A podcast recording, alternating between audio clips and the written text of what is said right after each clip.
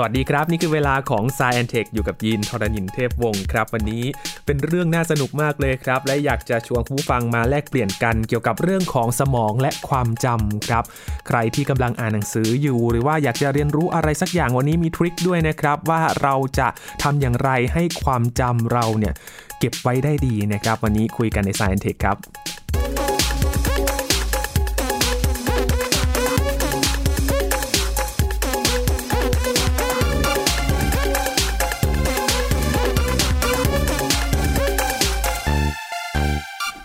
พูดถึงเรื่องความจำนะครับ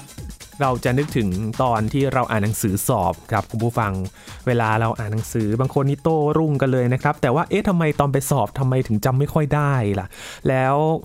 ทำไมบางอย่างเรารู้สึกว่าเราจำได้ดีนะครับ วันนี้มีเรื่องของสมองและความจำมาฝากผู้ฟังกันครับ วันนี้ชวนคุยกับอาจารย์พงศกรสายเพชรสวัสดีครับ อาจารย์ครับ สวัสดีครับคุณยีนครับ สวัสดีครับท่านผู้ฟังครับ อาจารย์ครับ บางเรื่องอยากจำ กับลืม บางเรื่องอยากลืมกับจำบางทีก็มีนะครับอาจารย์ใช่ครับก็จริง ๆ คือเราไม่สามารถควบคุมสมองเราได้ทั้งหมดหรอกคือสมองมันก็ทำงานอะไรของมันตามใจมันนะนะแล้วบางอย่างมันก็สามารถเก็บเป็นความจำอะไรได้เยอะนะครับ บางอย่างมันก็ไม่จำไม่เก็บเข้าไป เดี๋ยวเราทำความเข้าใจเบื้องต้นก่อนว่า เท่าที่เรารู้เนี่ยไอ้ระบบความจำต่างๆของเราเป็นอย่างไรนะครับครับผมคือปกติเนี่ยเราเราจะคิดถึงว่าไอ้ความจำของเราเนี่ยมันเป็น มันอาจจะเก็บเหมือนแบบชั้นหนังสือ หรือว่าเป็นเหมือนเทปซีดีอะไรเนี่ยนะหรือฮาร์ดดิสก์อย่างเงี้ยเก็บข้อมูลชิ้นชิ้นชิ้นชิ้นเลยใช่ไหมครับ แล้วก็ข้อมูลพวกนี้มันก็จะอยู่ไปเรื่อยๆ ไม่เปลี่ยนแปลงแล้วเราต้องการจะจำอะไรบางอย่าง แล้วก็ไปเรียกข้อมูลแล้วดึงขึ้นมา นักวิทยาศาสตร์ก็ทำการทดลองเกี่ยวพวกนี้เราพบว่าจริง ๆ มันไม่เชิงเป็นแบบนั้นนะคือคือความจำที่เราเก็บไว้ในหัวเราเนี่ยมันไม่ได้เป็นชิ้นๆแบบนั้น แล้วก็มันมันไม่ได้แบบเป็นชิ้นที่อยู่คงกระพันไปเรื่อยๆ ด้วยซ้ำทุกครั้งที่เรา มีการพยายามระลึกถึงมันคิดถึงมันเนี่ย บางทีมันสามารถเปลี่ยนแปลงไอ้ความจำส่วนนั้นได้ด้วยนะคือก็เป็นการทดลองที่ประหลาดดีที่เราพบนะ คือความจำที่เราพบเนี่ย คือมันถูกเก็บมันไม่ได้เก็บเป็นชิ้นๆ ไม่ได้อยู่ในที่ตำแหน่งต่างๆ ในสมอง แต่มันคือรูปแบบของการที่เซลล์สมองมันส่งสัญญาณให้กันคือสมมติอาจจะมีเซลล์สมองแบบเป็นหมื่นเป็นแสนอันเนี่ย แล้วมันก็ยิงตัวกลุ่มแรกมันก็ส่งสัญญาณก่อนปุ๊บ แล้วกลุ่มที่สองก็ส่งสัญญาณปุ๊บแล้วก็ไปอย่างเงี้ยไปเรื่อยๆเป็นวงโคจรอย่างเงี้ยนะแล้วก็ไอการที่ยิงอย่างเงี้ยยิงยิงสัญญาณอย่างเงี้ยมันจะเป็นความจำที่เราจำอะไรบางอย่างขึ้นมาได้ เพราะฉะนั้นความจำเนี่ยมันอยู่ในรูปแบบของการส่งสัญญาณต่อเนื่องกัน ในกลุ่มของเซลล์สมองนะแล้วก็สมมติมีความจำเรื่องหนึ่งเนี่ยสมมติมันมีเรื่องกลิ่นเมื่อเรื่องสัมผัสเรื่องรสอะไรด้วยเนี่ย มันก็จะถูกเก็บกระจายกันเต็มทั้งสมองเราเลยอ๋อไม่ใช่แค่แบบเรื่องแบบ ข้อมูลความรู้อย่างเดียวแบบประสาทสัมผัสอะไรอย่างนี้ก็รวมอยู่ด้วยใช่แล้วเรารู้อย่างนี้เพราะว่าเราเอาหัวคนไปใส่ ไม่ใช่เอาเราละเอาคนเนี่ยไปใส่ในเครื่อง MRI เขาเรียก functional MRI เก็บ MRI ดูว่าสมองมันทำงานอย่างไรตอนพยายามจำนู่นจำนี่อะไรอย่างเงี้ยแล้วก็พบว่าเออวิธีเก็บข้อมูลมันกระจายไปทั่วสมองทั่วสมองเราเลย มันไม่ใช่แบบว่าเป็นแต่ละส่วนแต่ละส่วนนะแต่ว่าเราก็พอรู้มากขึ้นแต่ว่าเราก็ยังรู้ไม่พอที่แบบว่าจะไปช่วยในการ เรียนรู้อะไรเร็วๆนะสมมติอย่างในหนังหลาย ๆ เรื่องเนี่ยครับสมมติเราอยากรู้เรื่องอะไรปุ๊บเขาก็มีข้อมูลมาอัปโหลดดาวน์โหลดใส่หัวเราเลยนะแล้วก็เราก็ทำเป็นเลยอยากรู้ภาษาใหม่อย่างเงี้ยหรืออยากขับคอปเตอร์เป็นอย่างเงี้ยใช่ไหมอยากเป็นอย่างนั้นก็เป็นความฝันใช่ก็ใช่ทุกคนคงอยากให้เป็นแบบนั้นแต่ว่าความรู้ของเราตอนนี้ยังไม่พอเรายังไม่สามารถจะ ใส่ความรู้เฉพาะแบบนั้นเข้าไปได้ แม้ว่าจะมีการทดลองกับสัตว์บางประเภท เช่นแมลงหรือหนอนอะไรเงี้ยที่แบบว่า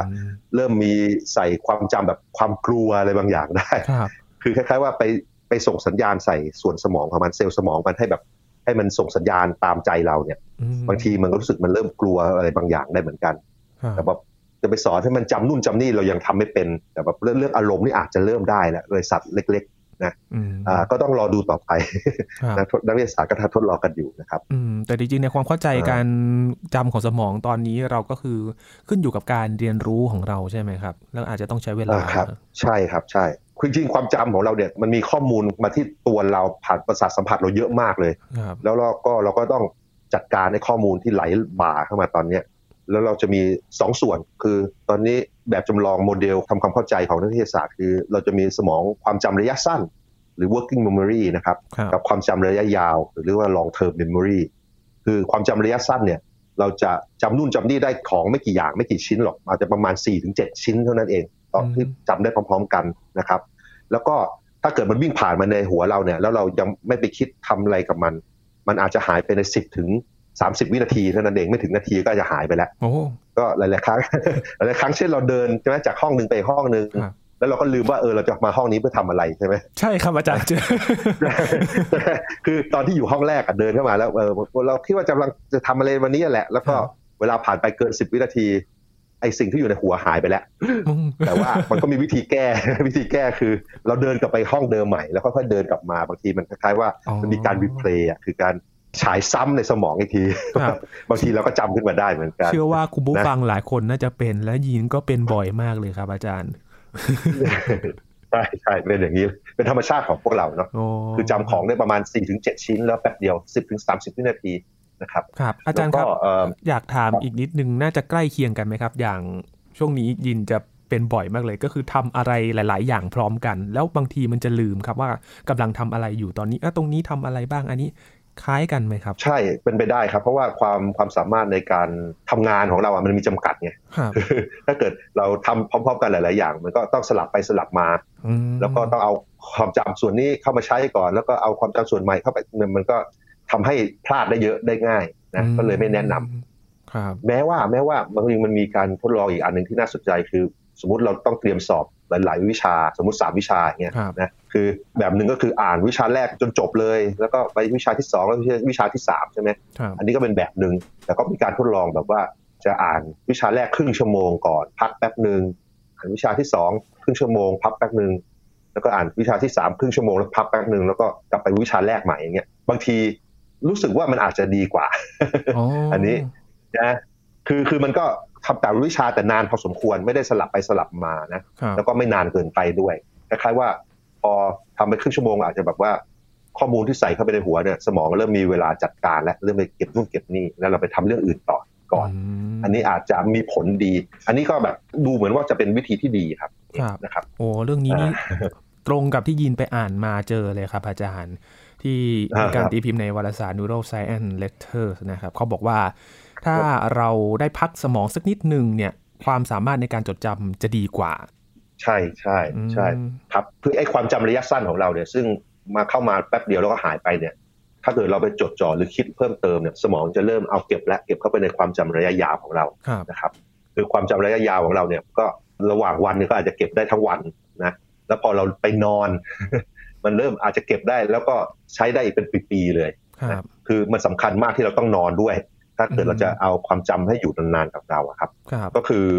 ก็มีคำแนะนำที่แบบสมมุติเราจะอ่านหนังสือจะเตรียมสอบเลยบางอย่างเนี่ย คือเขาแนะนำให้มีการพักผ่อนหรือการนอนก่อนที่จะไปสอบ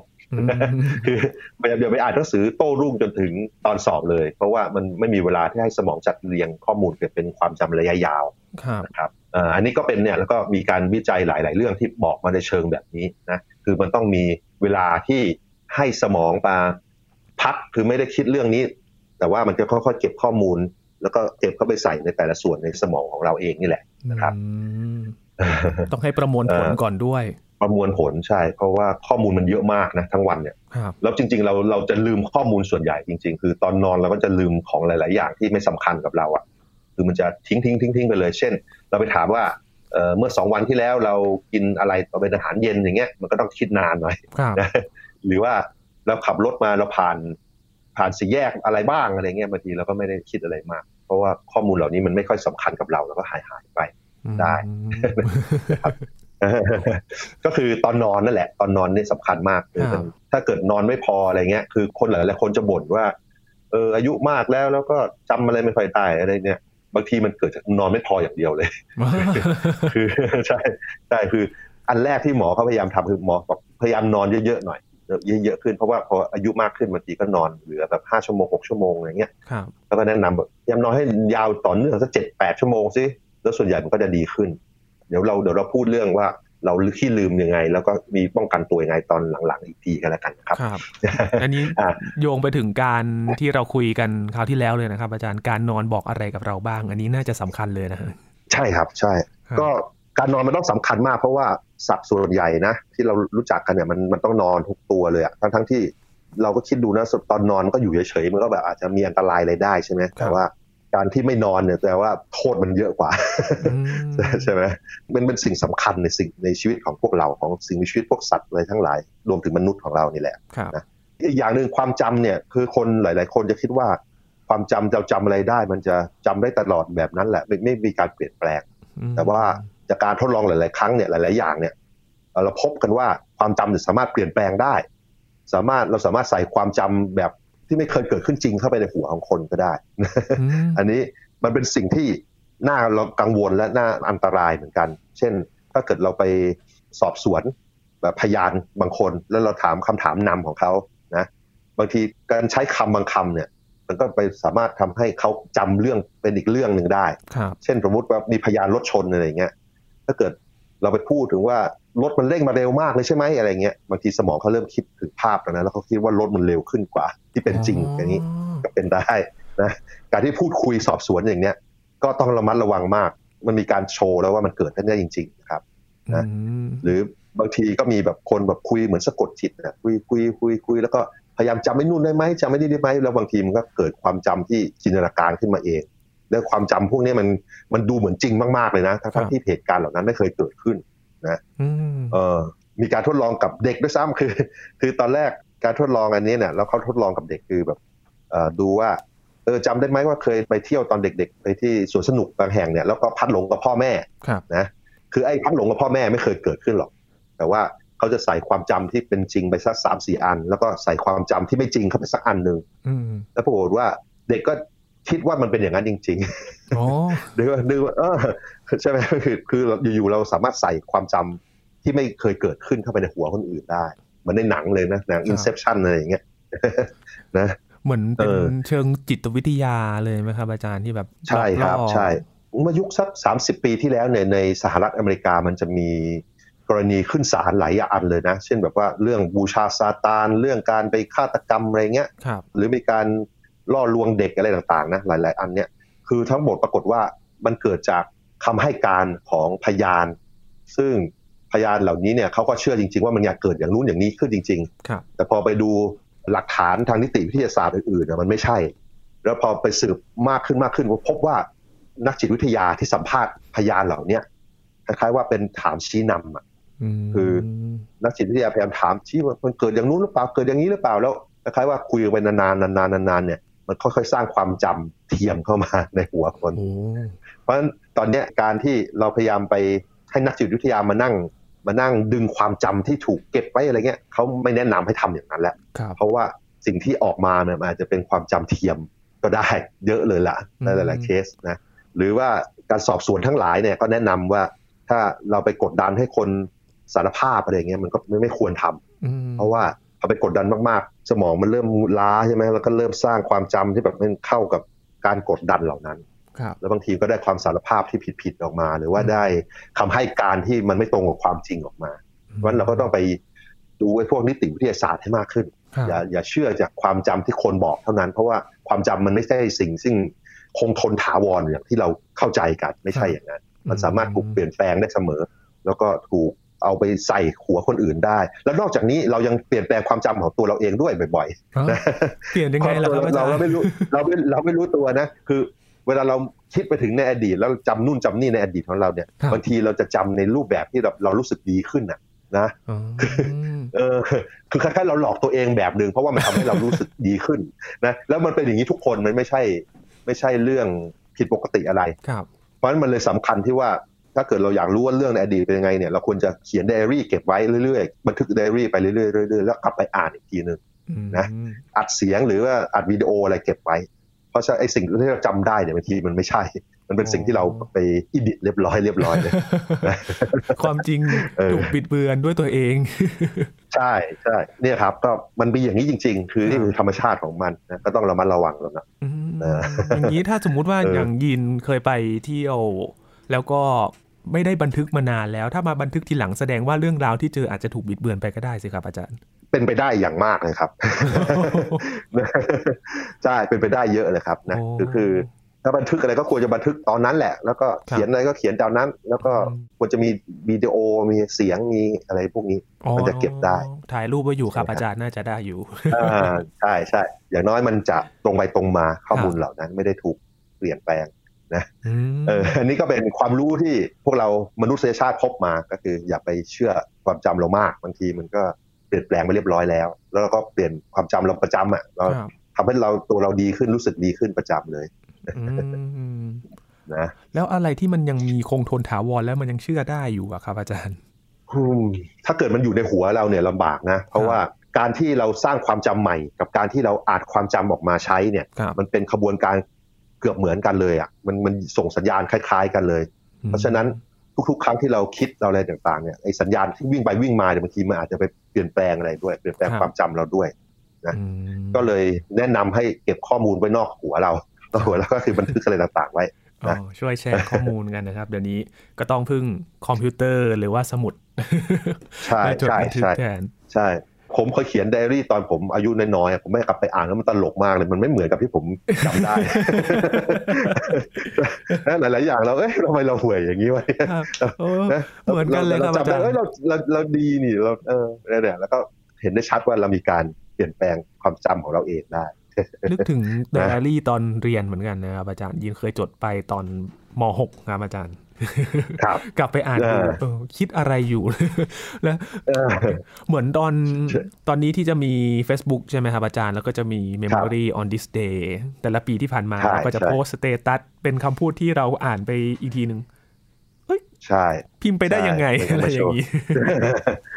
ใช่ใช่ใช่ครับ อันนี้แหละก็คือสิ่งที่เราควรจะรู้กันทุกคนนะก็ อย่าไปฟันธงว่าเราจำอย่างนี้ได้เป๊ะๆบางทีมันไม่ใช่สิ่งที่เราจำได้กับสิ่งที่เป็นจริงอาจจะไม่ตรงกันนะประมาณนี้นะครับ แล้วก็เวลาเราขี้ลืมเนี่ยมันมีอะไรบ้างที่ต้องเรามันระวังเนาะเพราะว่าพอคนอายุเยอะก็จะรู้สึกว่าขี้ลืมอะไรมากนักวิทยาศาสตร์ก็รวบรวมสาเหตุที่ต้องมาเช็คดูว่าเป็นยังไง คุณหมอก็ให้เช็คดูว่าเป็นยังไง อย่างแรกเรื่องการนอนเลยนะให้นอนนอนเยอะๆหน่อยฮะคุณหมอบอกเลยว่านอนกี่ชั่วโมงเขาจะถามก่อนเลยนอนกี่ชั่วโมง ถ้าน้อยกว่าหกชั่วโมงเนี่ยก็บอกนอนให้สักเจ็ดแปดชั่วโมงดีกว่านะแล้วตอนนอนก็พยายามให้นอนแบบมีคุณภาพไม่ใช่ตื่นมาตอนดึกๆบ่อยๆก็มีหลายกรณีที่แบบว่าคนอายุเยอะขึ้นตื่นต้องตื่นขึ้นมาปัสสาวะบ่อยๆอะไรเงี้ยก็ทำให้นอนไม่ต่อเนื่องไอ้ขบวนการที่สมองทำความสะอาดตัวเอง แล้วก็การเก็บข้อมูลต่างๆเนี่ยมันต้องใช้เวลาต่อเนื่องนานๆหน่อย เพราะถ้าเกิดตื่นบ่อยๆมันก็จะทำให้สำเร็จมันถูกขัดจังหวะไปลืมได้ถูกขัดจังหวะใช่ครับใช่นะต่อมาก็หมอก็จะแนะนำพวกแอลกอฮอล์เครื่องดื่มแอลกอฮอล์ทั้งหลาย แล้วก็พวกบุหรี่นะแล้วก็ยาเสพติดทั้งหลายเนี่ยส่วนใหญ่มันจะมีผลกับความจำนะของเหล่านี้ถ้าเราใช้เยอะเนี่ยมันจะไปยุ่งเกี่ยวกับการที่สมองจัดเก็บข้อมูลครับแล้วก็อีกอย่างพวกขั้นการสูบบุหรี่เนี่ยมันจะลดออกซิเจนที่เข้าไปในสมองด้วยซ้ำมันทำให้ทำงานช้าลงไม่ดี นะอันนี้ก็เขาก็แนะนำคือถ้าเกิดมันนอนไม่หลับ แล้วก็จำอะไรไม่ได้อะไรเงี้ยก็พยายามดูเรื่องพวกนี้ก่อนนะครับแล้วก็อาจจะมีเรื่องยาต่างๆ ที่ใช้ไหมบางทีเราใช้ยาลดความเครียดอะไรบางอย่างก็ทำให้ความจำมันหายไปเหมือนกันมีแม้กระทั่งเราโอเวอร์โดสแล้วแบบยาพวกเนี้ยกินเยอะเกินไปปุ๊บบางทีจำไม่ได้อะไรไม่ได้เป็นวันเลยเพราะสมองส่วนที่จะเก็บข้อมูลมันเลิกทำงานเลยสมองส่วนนั้นพอมันหยุดทำงานปุ๊บความจำมันก็ไม่เกิดขึ้น ก็หายเป็นวันหนึ่งได้นะโอ้มันมีศัพท์สมัยใหม่ที่เขาเรียกกัน รู้สึกอ้องยาอะไรอย่างนี้แบบเหมือนเมายาอะไรอย่างนี้ อันนี้น่าน่าจะเป็นเป็นไปได้ครับ เพราะว่าพอไปยุ่งกับสมองมากๆไอ้ส่วน สมองส่วนที่เก็บสร้างความจำมันไม่ทำงานครับ ก็ต้องดูว่ามีหรือเปล่า ถ้ามีก็เลิกไปซะครับนะแล้วก็พวกความเครียด depression คือ depress นี่คือเขาเรียกอะไรนะ ความความกดซึมเศร้าอย่างเงี้ยความกดดันซึมเศร้าเรื่องซึมเศร้าและความความเครียดเนี่ยอันนี้ก็เป็นสองสาเหตุ มันจะทำให้ไม่สร้างความจำอะไรเท่าไหร่นะอันนี้ก็ต้องระมัดระวังเอ่อส่วนอื่นๆก็ส่วนใหญ่จะเป็นโรคเป็นโรคแหละคือโรคคนอายุเยอะขึ้นอาจจะมีพวกพวกอัลไซเมอร์อะไรอย่างเงี้ยมันจะทำให้สมองหน้าตาเปลี่ยนไป แล้วก็ทำงานไม่เหมือนเดิม อันนั้นก็ต้องรักษาไปตามโรค แต่ว่าสำหรับคนทั่วไปเนี่ยก็ดูเรื่องการนอน แล้วก็พวกเครื่องดื่มแอลกอฮอล์พวกการสูบบุหรี่ยาทั้งหลาย ยาที่แบบบางอันก็ต้อง ต้องอยู่ในคำแนะนำของแพทย์นะว่าใช้หรือไม่ใช้อย่างไรเท่าไหร่นะครับ อันนี้ก็เป็นสิ่งซึ่งดูแลตัวเองได้เหมือนกันนะครับแสดงว่าอย่างอาหารยาสิ่งที่เรากินเข้าไปเนี่ย บางอย่างมันมีผลต่อสมองเหมือนกัน มีครับมีหรือขาดอาหาร เช่น วิตามินบีอะไรบางอย่าง ถ้าเกิดขาดไปเนี่ยบางทีมันก็สมองก็สร้างความจำไม่เก่งเหมือนกัน อันนี้ก็เป็นการทดลองนะคือจริงๆ ถ้าทานอาหารแบบให้มันครบ ครบหมู่นะแล้วก็ไม่เยอะเกินไปไม่น้อยเกินไป มันก็โอเคแล้วล่ะสำหรับคนทั่วไป แต่ในบางกรณีมันมีการขาดวิตามินบางประเภทเหมือนกันนะอันนี้ก็ต้องเช็คดูด้วย คือเราก็ดูเนี่ยดูทีละข้อทีละข้อว่า เราเราตรงกับข้อไหนหรือเปล่า แล้วก็พยายามให้มันแก้ไปทีละข้อ บางทีมันก็หายเหมือนกันอย่างผมในกรณีผมถ้านอนเยอะปุ๊บผมรู้สึกความจำมันดีขึ้นเลย โดยอัตโนมัตินะมันรู้สึกเฟล็กใช่ไหมครับอาจารย์ ใช่ครับใช่ก็เราพักผ่อนแล้วก็สมองไม่ได้ทำงานด้วย สมองทำงานตอนเราหลับนะโอเค ต่อไปเราคุยกันเรื่อง trick trick ที่แบบว่า สมมุติเราจะไปสอบหรืออ่านหนังสือเราอยากจำอะไรให้ดีเยอะๆอย่างเงี้ยมันทำไงดีนะเอออันนี้ก็มีหลายข้อเลยแต่ว่าข้อแนะนำเขาบอกว่าอย่างแรกคุณจะเอ็กซ์ไซส์นะคุณจะเดินไปเดินมาหรือวิ่งอะไรบ้างออกกำลังกายที่เราต้องการเนี่ยนะที่ที่เราทำโดยปกติเนี่ยพยายามทำหน่อยนะเพราะว่าการออกกำลังกายคล้ายๆว่ามันทำให้ เลื่อนลมมันเดินทำให้สมองทำงานได้ดีขึ้นนะเวลาเราสร้างความจำเนี่ยเราการสมองให้ทำงานอย่างดีเลยนั้นถ้าเกิดเรานั่งอยู่เฉยๆแล้วก็ไม่ไม่ขยับตัวอะไรอย่างเงี้ยทั้งวันเนี่ยมันมีผลเยอะเหมือนกันแล้วก็ออกอย่างแรกเราต้องออกกำลังกายบ้างนะครับ ถ้าไม่รู้จะทำอะไรเขาบอกแนะนำให้เดินเดินเร็วๆสักยี่สิบนาทีเนี่ยเดินไปเดินวนๆเลยมาได้เคลื่อนไหวร่างกายบ้างอะไรเคลื่อนไหวร่างกายใช่ใช่ครับนะแล้วก็เวลาอ่านหนังสือพยายาม เวลาอ่านเนี่ยเราอ่านออกเสียงเนี่ย ส่วนที่อ่านออกเสียงมันจะจำได้ดีกว่านะแต่ว่าแต่เราก็ต้องระมัดระวังนะไม่ใช่ไปรบกวนคนอื่นแต่ว่าเราอาจจะอ่านออกเสียงแต่แบบเสียงเบาๆในคอเราก็ได้อย่างนี้ก็ได้คล้ายๆว่าไอการที่เราออกเสียงเนี่ย สมองมันต้องสั่งกล้ามเนื้ออะไรเพิ่มเติมใช่ไหมแล้วก็ไอสัญญาณเหล่านี้มันจะถูกรวบรวมไปด้วย มันทำให้เราจำได้ง่ายขึ้นนะอันนี้เป็นสิ่งที่แนะนำเลยครับแล้วก็มีการตั้งจุดหมายไว้อ่านถึงตรงนี้ปุ๊บเราจะได้ให้รางวัลตัวเองอย่างไรนะ เช่น ถ้าอ่านหมดบทนี้จบแล้วเราตอบคำถามเหล่านี้ได้ เราจะได้กินขนมบ้าง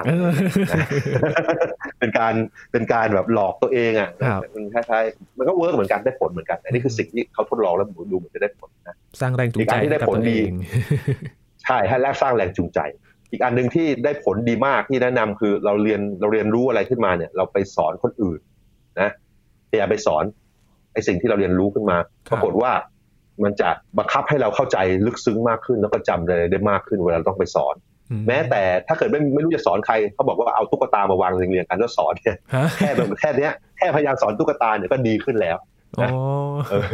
น่าจะตลกดีเหมือนกันคนเดียวนะครับ อาจารย์ถ้าไปทำที่อื่นเนี่ยอาจจะสงสัยได้ใช่ครับใช่นะคือการที่เรามานั่งแล้วพยายามสอนอะไรบางอย่างมันมันทำให้ดีขึ้นนะครับเหมือนการประมวลความรู้ของตัวเองแล้วก็ส่งต่อ ให้กับคนอื่นใช่ไหมครับว่าเราเข้าใจมากน้อยแค่ไหนใช่ครับใช่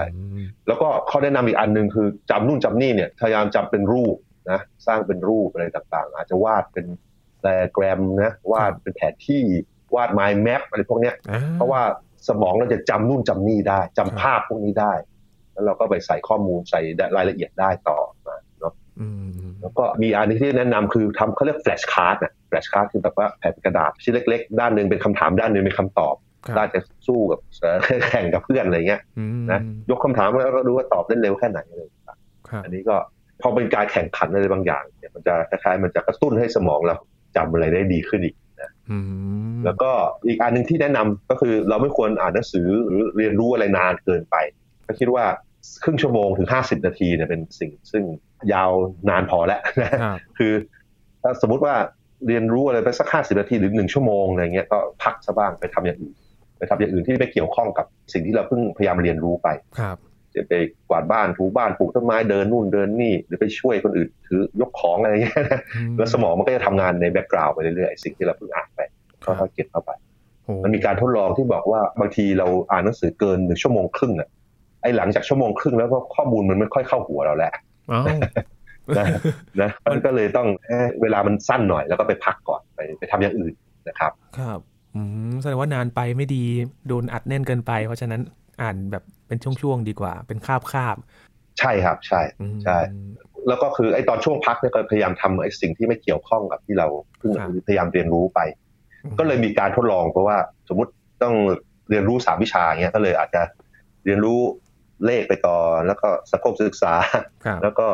ภาษาไทยอะไรเงี้ยนะก็อาจจะทีละครึ่งชั่วโมงอะไรเงี้ยแล้วก็ก็อาจจะเป็นไปได้ แล้วเป็นเดินพักด้วยเดินนิดนิดหน่อยหน่อยอันนี้ก็ทดลองแล้วรู้สึกมันดีขึ้นเหมือนกันนะครับ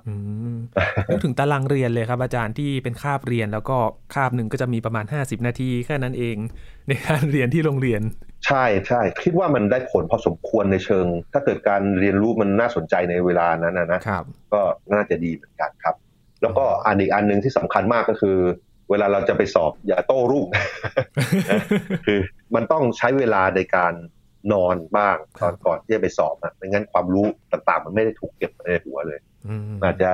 หายไปเร็วๆด้วยไม่นาน ทุกคนทุกแห่งที่ทำการทดลองอันนี้เห็นตรงกันหมดคือ ควรจะนอนก่อนก่อนไปสอบได้ผลต่างกันนะพวกที่โต้รุ่งเนี่ยคะแนนมันแย่กว่า ที่นอนไปแล้วไปสอบเยอะเลยเอา ตายแล้วแล้วมีมีทิปอีกสองอันที่ตลกดี อันนี้ผมก็ไม่เคยใช้มาก่อน แต่เขาบอกว่าดีเพราะพบว่าบางทีเราจำอะไรได้ดีขึ้น เวลาเราจะไปเชื่อมโยงกับกลิ่นบางอย่าง เพราะฉะนั้นนั่นแหะสิบางทีเขาบอกว่า หากลิ่นที่แบบว่าประหลาดประหลาดที่เราไม่เคยใช้โดยปกติอะแบบเป็นน้ำหอมอะไรบางอย่างที่ไม่เคยใช้ หรือเป็นหมากฝรั่งที่กลิ่นที่เราไม่เคยกินปกติ แล้วเราก็ใช้น้ำหอมหรือหมากฝรั่งเนี่ย ใช้ไปด้วย แล้วก็ศึกษาเรียนรู้อะไรไปด้วย แล้วก่อนจะไปสอบเราเราเอากลิ่นพวกนี้มากระตุ้นเราอีกทีหนึ่งบางทีมันมันช่วยลิงก์อันนี้ อันนี้ก็มีการทดลองซึ่งมันอาจจะได้ผลนะดูเหมือนจะได้ผลแต่ก็ต้องลองดูอันนี้เป็นของประหลาดผมไม่เคยใช้ทดลองมาก่อนนะโอ้นะแปลกเหมือนกันนะครับ ไม่เคยได้ยินเหมือนกันแปลกเหมือนกันใช่ใช่บางครั้งเขาสงสัยอันนี้เพราะว่าบางทีเราได้กลิ่นอะไรบางอย่างปุ๊บเราจะจำอะไรได้เยอะเลยเนี่ยก็เลยสงสัยว่ามันใช้เลยเป็นเรื่องเป็นในเรื่องอื่น ๆ ได้ไหมเรื่องที่ไม่เกี่ยวข้องกับอาหารได้ไหม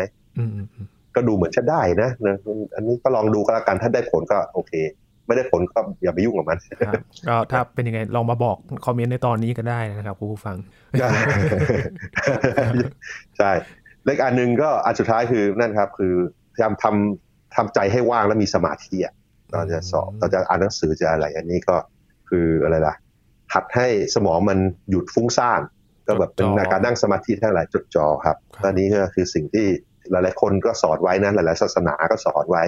ศาสนาพุทธก็สอนให้นั่งสมาธิอะไรต่างๆก็เป็นส่วนหนึ่งในการเรียนรู้ที่ต้องทำนะ อันนี้ก็พยายามหัดทำพยายามแบบอะไรล่ะหายใจเข้าหายใจออกให้จดจ่อให้สมองมันโฟกัสกับเรื่องน้อยๆแล้วก็ค่อยศึกษาอะไร มันน่าจะทำงานได้ดีขึ้น อันนี้ก็เป็นข้อแนะนำนะครับในการอย่าทำหลายอย่างไม่งั้นจะฟุ้งซ่านใช่ มันจะคิดฟุ้งซ่านอะไรต่างๆมันก็ไปกันใหญ่สมองไม่ได้ทำงานที่ควรจะทำนะ ครับอาจารย์ครับอีกนิดหนึ่งครับ พูดถึงเรื่องความจำเวลาเคยแบบไปคุยกับเพื่อนแล้วเวลาเราจะนึกอะไรแล้วมันนึกไม่ออกมันติดอยู่ในหัว มันติดปากอยู่เนี่ยมันนึกไม่ออกมันเกิดจากอะไรครับอาจารย์ไอ้เกิดจากอะไรเนี่ยเขายังไม่แน่ใจนะ ไม่ค่อยรู้แต่ว่า เราบางทีมันติดอยู่นะสักพักแล้วมันอยู่ๆก็มาเลยนะใช่ใช่ไหมใช่ไหมคืออันนี้อันนี้คือนักวิทยาศาสตร์ก็ยังไม่ค่อยแน่ใจว่าเป็นเพราะอะไรเขาเข้าใจว่า วงจรการส่งสัญญาณในสมองเรามันอาจจะไม่ครบรอบอะไม่ครบมันมีบางส่วนที่ยังไม่ทำงานยังแล้วก็ติดอยู่นั่นแหละแล้วพอมันเริ่มทำงานปุ๊บมันได้ได้เลยทันทีอะไรอย่างเงี้ยอันนี้เขาเดาเอาแต่ว่ายังไม่ชัวร์เหมือนกันนะ ไว้ถ้าในอนาคตมีข้อมูลเพิ่มเติมผมจะมาอัปเดตให้ฟังกันแล้วกัน แต่อันนี้เราก็เป็นเพื่อนทุกคนเลยเนาะใช่ครับเวลานึกแล้วแบบนึกไม่ได้นี่นอนไม่หลับเลยนะครับ ใช่เป็นไปได้ แล้วพอมันจะมาก็มาเองใช่ครับ โอ้วันนี้ได้หลายเรื่องเลยครับ รวมถึงทริคเรื่องของการจำนะครับ โดยเฉพาะใครที่เตรียมสอบอ่านหนังสือสอบ โดยเฉพาะ นักเรียนนักศึกษานะครับที่เตรียมสอบอยู่ก็ได้ทริคเยอะเลย แล้วก็ได้เรียนรู้เกี่ยวกับเรื่องของกระบวนการของสมองกันด้วยนะครับวันนี้ขอบคุณอาจารย์พงศกรมาก ๆ เลยครับครับยินดีครับ ครับผมลองเอาทริคต่างๆ นี้ไปใช้กันดูนะครับ ทั้งหมดนี้คือ Science Tech ครับ คุณผู้ฟังติดตามรายการกันได้ที่ thaipbspodcast.com รวมถึงพอดแคสต์ช่องทางต่างๆ ค้นหาคำว่า Science Tech นะครับ ช่วงนี้ยีนทรณินเทพวงศ์พร้อมกับอาจารย์พงศกร สายเพชรลาไปก่อนนะครับ สวัสดีครับ